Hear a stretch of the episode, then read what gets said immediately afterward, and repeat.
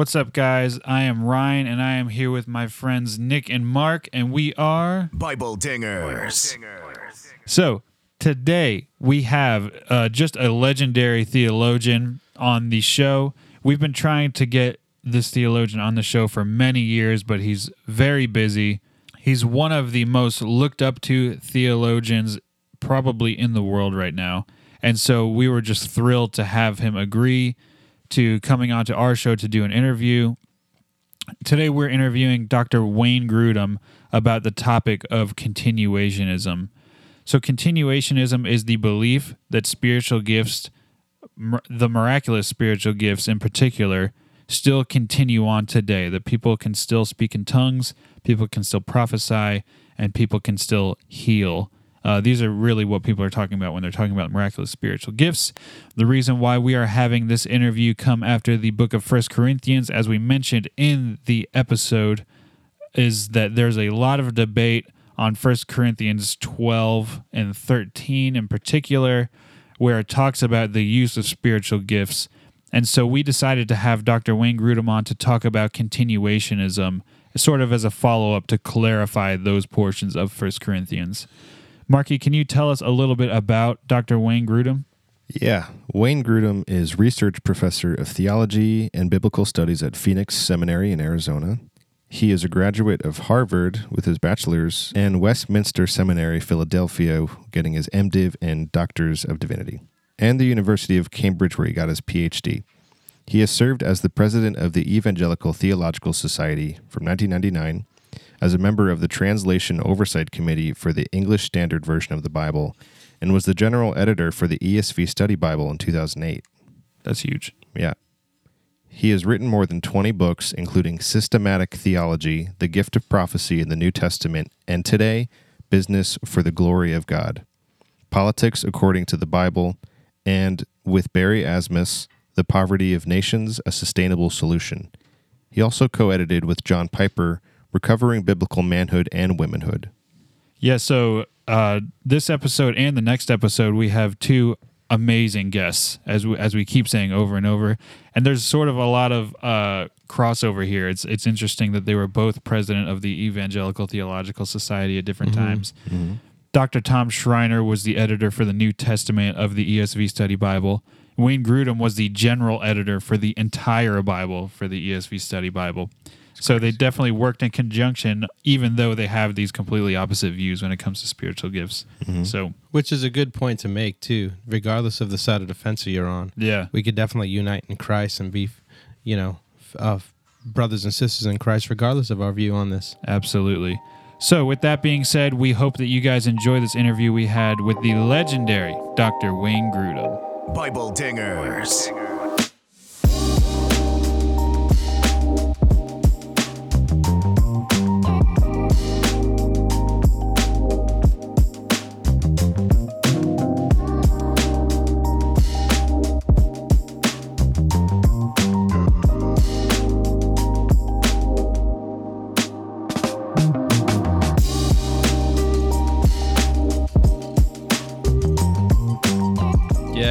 You study theology and you haven't interacted with a Wayne Grudem book, I don't think you're studying. You theology. haven't studied theology, right? Dr. Grudem, first of all, I wanted to thank you so much for being on the show. You are a huge, huge presence on this show. I mean, you are the introductory theologian for almost everybody. And for this specific topic, uh, you have so much insights to this. And so we really wanted to start off the conversation just asking you if you could give us just sort of a basic overview of continuationism and some of the basic supporting points for continuationism. Well, I think of myself as a continuationist, and that means I think that the miraculous gifts of the Holy Spirit mentioned in the New Testament continue today. That is the, the major argument for that is that we're in the same period of history as the New Testament believers were. That is, we're not in the Old Testament age with the Mosaic covenant. We're not in the age of the Gospels when Jesus was here on earth, although there's overlap. But we're in the age of the church, which began at Pentecost in Acts 2 when the Holy Spirit was poured out in fullness on the New Testament believers. In that period of time, continues until Jesus returns in the second coming, when he returns to earth to reign. And um, that means that when we read the New Testament about spiritual gifts of healing, prophecy, speaking in tongues, interpretation of tongues, casting out of demons, that um, those verses we take to apply to ourselves as well, and that we expect that God will work through prophecy to minister to his people, through healing to bring emotional, uh, mental, physical healing to people when we pray and uh, tongues and interpretation to uh, be an additional spiritual gift for our prayer life. Um, and that these things will actively function in the church. The argument in favor of that is that's that's the way the New Testament reads. You sit, you you lock someone in a closet with a Bible, and he or she will not come out saying these gifts aren't for today. Uh, it's not the new way the New Testament reads. I'm actually glad that you mentioned tongues and prophecy because it offers a perfect segue into the second question, which is what should it look like to properly use miraculous gifts in the church, specifically, you know, gifts of tongues or prophecy? Well, I've seen a number of examples. The easiest um, answer is that it shouldn't start on Sunday morning because Sunday morning, when the whole church assembles, there are expectations of time for children in the nursery to be cared for and people have plans that they've made for after church. And the larger the church is the less uh, the more difficult it is to um, allow for spontaneous contributions from different people in the church you expect to have some worship leader leading worship you expect to have somebody teaching the bible but you don't expect to have 15 different people contributing uh, bible teaching on sunday morning it, the, the time constraints and the habits that we have just don't permit that very well but in home fellowship groups, in small groups, in people's houses, um, there can be an allowance made for um, different people to contribute. Well, if it's studying a Bible passage, different people can contribute their observations on the passage. But if you're in a prayer or worship time, then I think uh, what I've seen happen a number of times is there are periods of silence when then someone will say, um, I think the Lord is showing us XYZ or ABC or whatever the person might say. And, uh, or someone might say, I have a mental picture of a, a spring of water or a tree growing by a, a, river or something like that. And it might have application to someone in the group. I, I remember one instance where we were praying with some other Christians in a small group, and someone said, um, I got this picture of a person with fire coming out of his mouth. And someone else in the group said, That was me. I've been gossiping. and, and someone else said, Yes, that matches this pa- passage in James 2 that says the tongue is like a fire. And um, then the first person who had the pr- picture, mental picture, she said, The other person was me. wow. and so, uh, and there was some correction. It, and it just happened over the course of two or three minutes. But um, the Lord used it to bring to mind uh, a gentle rebuke for some speech patterns that were not helpful mm. and that people needed to repent of. I've seen that happen a number of times. Um, my wife and I were praying for uh, a couple that had come to our house and asked for prayer for a woman with a sore back and that she had had back trouble for fairly, fairly serious for a number of years, and it couldn't be cured medically. That she she knew. So we started to pray and ask the Lord to heal her back. Um, and then we waited quietly, and my wife Margaret said, "I keep getting, I keep sensing this sadness here." And at that, the woman began weeping and, and with tears, talked about the fact that they had a one-year-old daughter who had died several years ago at age one, and the sorrow was still deep and painful. We spent the next 45 minutes praying through different parts of that grief and asking the Lord to bring healing to her sadness. I saw a couple a few days later, they were the, they were seminary students where I was teaching, and I said, Sally, I, I don't remember her name, but I'll call her Sally. Uh, how's your back? And she says, no different. There's no change. It's still sore. But if the only reason we came to seminary was for that time of prayer, it was worth it. Hmm. Hmm. Because there was deep healing that came to her heart, her mind, and her heart um, through the Lord ministering to her And that was the Lord bringing to mind a need that we didn't know existed. That can happen so often. So how how about tongues though? When when is that used appropriately? Well, I'm going to rely, uh, Nick, more on the teaching of the New Testament than on my own experience because I have some experience of speaking in tongues and hearing others speak in tongues, but it's limited. And the churches that I've been in haven't used it very frequently. I did have one instance where uh, there were a number of other seminary faculty members and wives, uh, maybe six or eight of us, gathered together and praying together, and one person spoke in tongues. Three other people in the group had the same Bible passage from the Psalms come to mind when the person was speaking in tongues. And it seemed to me that was the Lord giving an interpretation of what He wanted us to focus on at that moment. but my experience is somewhat limited in that. Uh, Paul says, um, if any speaking in tongue, let there be two or at the most three, and let one interpret. But if there's no one to interpret, let each of them keep silence in the church and speak to himself and to God. Mm-hmm. So, um, if in a small group someone prays in tongues or speaks in tongues, which is speaking in syllables that you don't understand the meaning of, um, then the person in charge of the group should, should, I think, say, "Well, let's wait on the Lord for the interpretation," and and then someone would have a sense of this is what the prayer meant, and give a summary of it. And if no one interprets, then the moderator of the group should say, "Well, we won't have any more speaking in tongues until there seems to be someone present who can interpret. Um, so I've been in groups where that happens, and it's functioned with benefit, spiritual benefit to people's lives. Um, but it seems to be the Apostle Paul says, "I thank God that I speak in tongues more than you all." Um, so it isn't that he thought it was useless. He said he speaks in a tongue builds up himself. Um, but unless there's interpretation, nobody else knows what's being said, and so the other person isn't being built up. Nick, I'm not sure that that addresses what you were asking. No, it does. Thank you. Thank you for your answer. I appreciate it.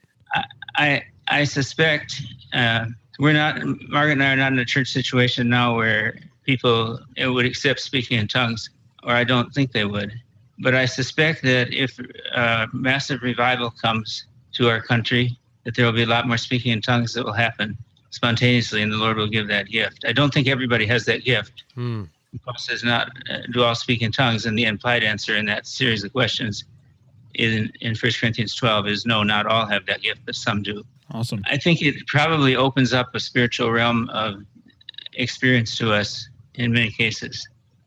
Yeah, uh, this is Mark speaking, Dr. Grudem. Hello, Mark. Hey, but this I think this goes along with that. Um, are you familiar with Bethel Church? I am not really. I know about it from a distance, but I don't know any details about it. Okay, well, I think most people would describe it as like hyper charismatic. Yeah. Okay. Um, and so, a question we have are: Are churches like this that are very charismatic?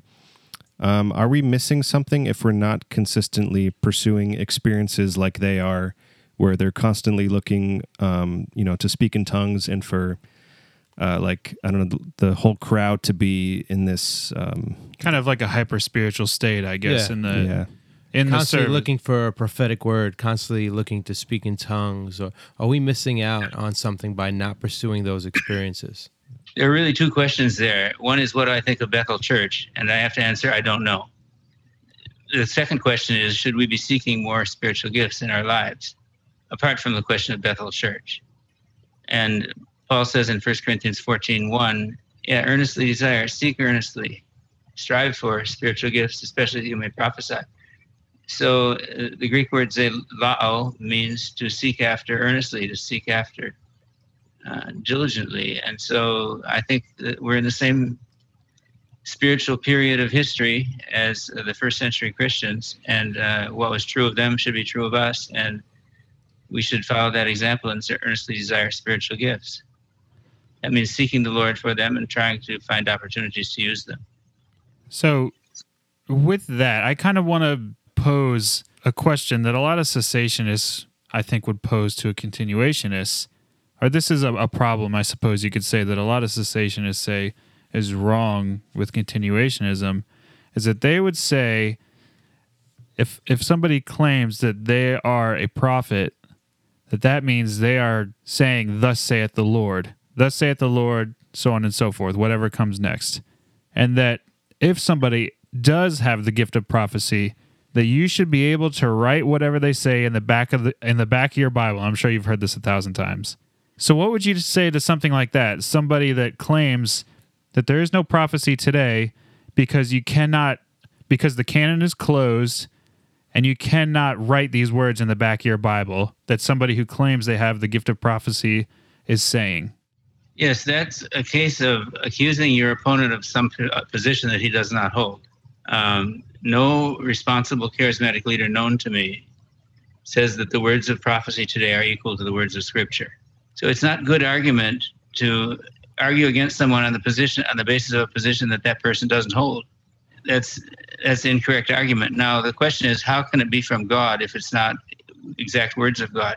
Well, the uh, cessationists believe in God's providence. Don't they believe that God directs all of our thoughts, all of our days, for all of us? Um, so, can God bring something to mind that um, is not to be taken as His authoritative word in Scripture? Yes, I believe so.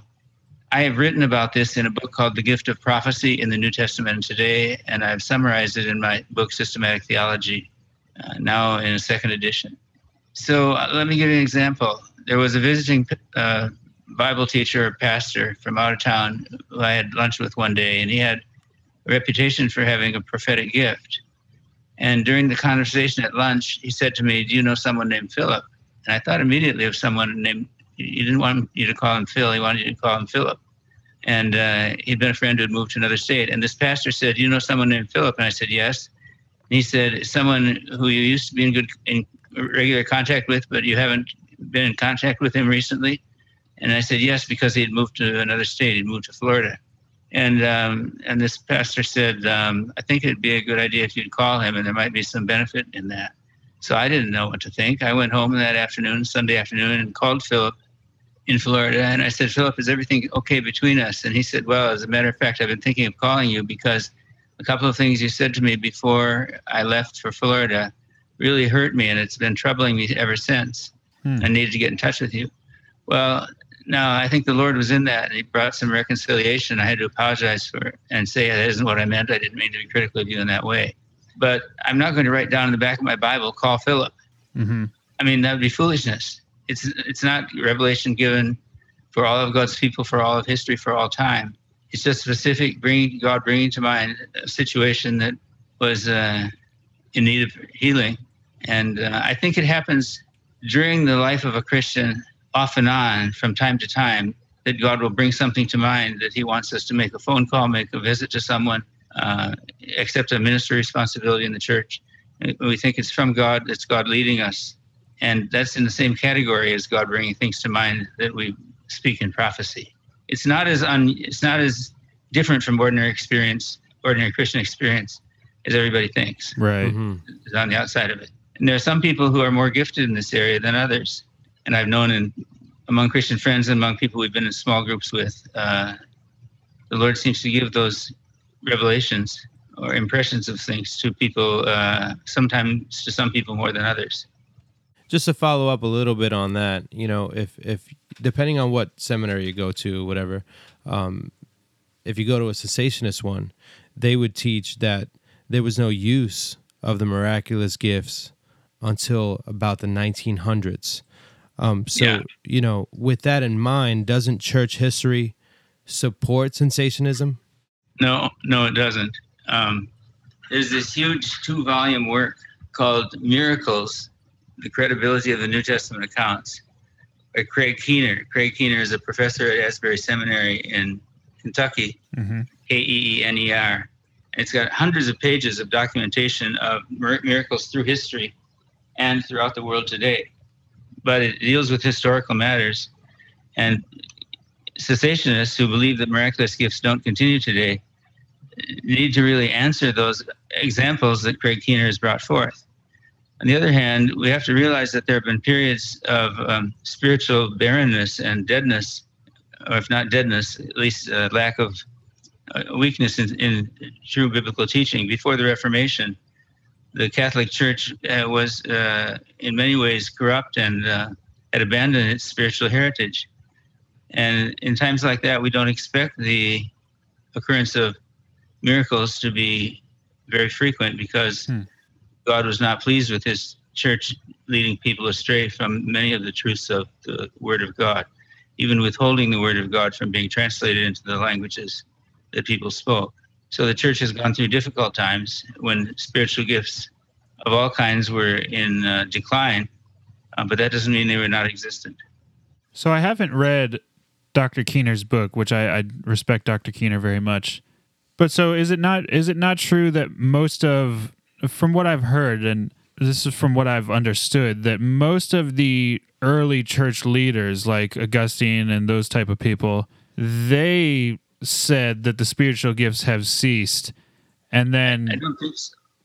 okay the fact is that oh, there's something in John Calvin in in First Corinthians commentary on First Corinthians 13, I believe it is, where he says, "Today we see it's in my book on prophecy.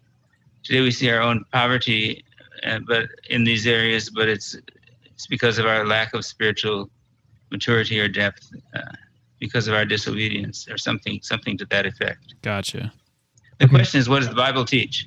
right There you go. Yeah. Okay, Dr. Grudem. Um, so now we want to ask is is this a primary issue? Can continuationists and cessationists uh, fellowship successfully in a church? Yes, I think so. Um, it gets back to Nick's question: Are we missing something? Uh, yes, I think when these gifts are not functioning regularly in a church, uh, the church is not at the level of strength and ministry uh, fruitfulness that it could be. But some churches are very strong in Bible teaching. Some churches are strong in worship. Some churches are strong in evangelism and outreach. Some churches are strong in miraculous gifts. And we could wish that every church would be strong in every area. Some churches are strong in care for the poor. Some churches are strong in um, ministering to their neighbors. Uh, some churches are strong in interpersonal fellowship. Uh, there are all sorts of measures of strength or health of a church. Uh, and we can always be open to growing in areas where we're currently weak. But um, I'm a I'm a continuationist. I'm functioning in a church that does not practice miraculous gifts outwardly. Uh, but yesterday, my wife and I and a friend laid hands on and prayed for uh, a man who, uh, a doctor actually, whose vision was failing. Prayed for the Lord to right there in the church worship center between services. Prayed for healing for a man, a friend whose vision was failing, and uh, there wasn't any. No, nobody thought anything strange about that. So there's prayer for healing, but I don't think there's as great an expectation in churches that don't see these things as often as as often as churches where there there's a greater expectation that it will happen. They have senses of God leading them to do something, but don't give as much weight to it as um, as in other churches. Right. And in that sense, they could be missing out on a bit. Of, of course, it's not a primary issue that should necessarily be dividing people, but there is something to say that they could be missing out on the full strength of the church if they're not practicing these spiritual gifts. I have to say that because of the teaching of the Bible. Mm-hmm. and we've been in a church where it was more commonly where these things were more commonly practiced and we did see more frequent very rapid immediate answers to prayer for emotional or physical healing so that can vary from church to church Well, uh, we appreciate you taking the time to answer these questions. You definitely have clarified a lot of good things for us. Yeah, Dr. Grudem, it is a huge honor to have you on the show again. I mean, you are just just an incredible man, an incredible thinker. You wrote one of the best systematic theology books that's out there, and uh, we're just so lucky to have you on. thank you so much good to talk with you guys Yeah, it's it's been a pleasure, honestly, an honor. Like Ryan says, I echo that. Thank you for taking the time to be on Bible Dingers. I hope you're on again sometime. thank you and we we don't have another scheduled appointment do we Not yet. Unless, Okay. unless. Yeah. good to talk to you guys thank you so much Thank you so much. Thank you so much, Take Dr. care. Grudem. Okay bye Bye.